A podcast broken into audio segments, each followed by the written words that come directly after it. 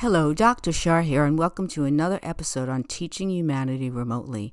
Today, I want to talk with you about the need for all of us to have at least one person that we can really talk to and process things with and help us shape how we view things, especially when we feel despair.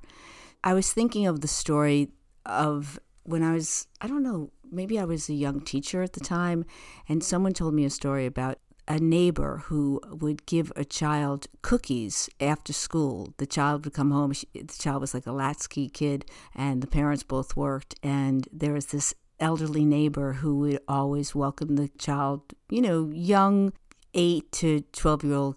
This happened for like four years, but would always welcome the child home from school with cookies and milk, like a little snack. And when the child was sad, the child would always have this elderly woman to like talk to and even though the woman was doing it because she had such a strong need to help a child the child gave her so much because it gave her a purpose and the child grew up to become a teacher, and the child would explain how that one adult in her life really guided her and helped her so much because her parents were working and she was alone in the house. How this one adult helped her and taught her that if you have one person who has your back, you're kind of okay. And it made me think, like, I want to be that person for people. And it really helped. It was a story that was very inspiring for me. And so I was with my granddaughter, who's going to be nine at the end of February. And I said to her, You know, I have a, an offer, a proposal to make to you. And that is that once a week, in the morning, like on a Saturday or a Sunday morning, you call me and you tell me your low of the week and your high of the week. And I'll do the same. And we'll discuss how we worked through our low and if we were able to transform our low into a high or even just not a low. Or if we weren't able to transform our low into anything other than low, what we could have done. We could talk about strategies and recommendations. And she said yes. And I thought to myself, what a great thing if we all had a person who could help us and not only do it in a moment of crisis for like an adult to an adult, like a girlfriend or a male friend that you can process with when there's an issue, but just as a regular, ongoing, every week thing. You make an appointment with your person who is championing you and the person that you champion, and you just process the worst of the week and the best of the week. Because the thing is, we really are what we pay attention to. And I keep on seeing that over and over and over again. And so let's say we have a person in our life that is in great despair. That person is what that person's paying attention to, too. And what they're paying attention to is causing them to be in great despair.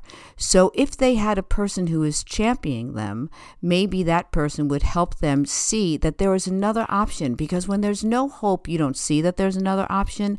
And it would just be very interesting to start aligning ourselves with people that can help us throughout our entire life. And then that just becomes a common way of being. Like, I don't have to always go to a therapist or a doctor to heal myself. I can speak to this ongoing friend or grandparent or parent or sibling or cousin or aunt or uncle or a number of people, a teacher who I know we made an agreement that we have a commitment to help each other focus on that which is going to put us in a better space. So the difficulty is not a negative thing. The difficulty is the invitation for the opportunity for some sort of learning lesson. So we're in the process of needing to sell our house. And I could start to panic. It's not selling. Oh no, what's going to happen? Or I can just trust that this house is going to sell. We need it to sell. It's going to sell. It's a beautiful, gorgeous house. And there will be the right time when it sells, just when we need it to sell. And we're going to be moving to something that is more financially suitable for us. And it's all going to work out it's a matter of me trusting and having patience and living by the values that I want to live by and agree to live by. And when I see that I'm falling short of those values, I lose patience or I get insecure or I'm not trusting.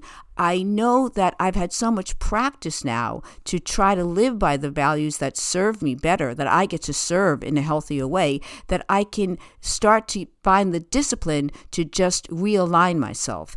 See, we all need the same thing because whether we're young or old, we are human beings, and human beings need to be reminded of the same values that they want to live by to have the best possible life. Life is throwing things at us all the time.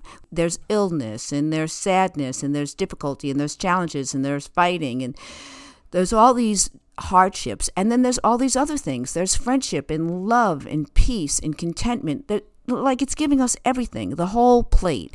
And again, what matters is how we show up and teaching each other and ourselves the skills to show up in the way that is most full of service. Because when I am being served and when I'm being of service, for me, I am feeling the best. For someone else, it might be another set of values, but for us to be able to support each other and for us to teach our children from a young age that we as adults need people to champion us too. We need those cookies at milk at noontime. We need to have somebody who's going to watch us when we're alone in the house. We all have that same need.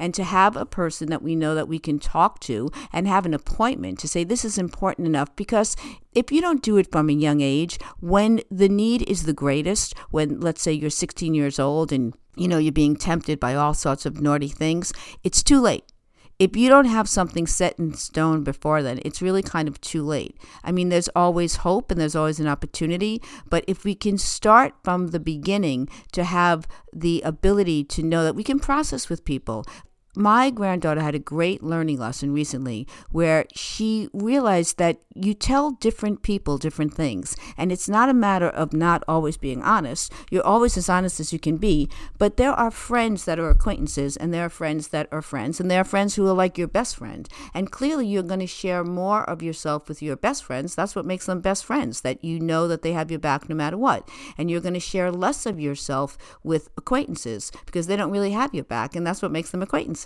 And it's okay. What a great thing to have that learning lesson and to not have false expectations that will disappoint you, but to just know that you are thoughtful enough and sensitive enough that you can make good decisions and know who to tell what to. So I just really wanted to share that. And again, if you teach your children from a young age that everything that they need, you also need. You need to have friends and you need to work things out and you need to learn how to be the best person you can be. And you need to have people you can talk to and that help you through challenging times.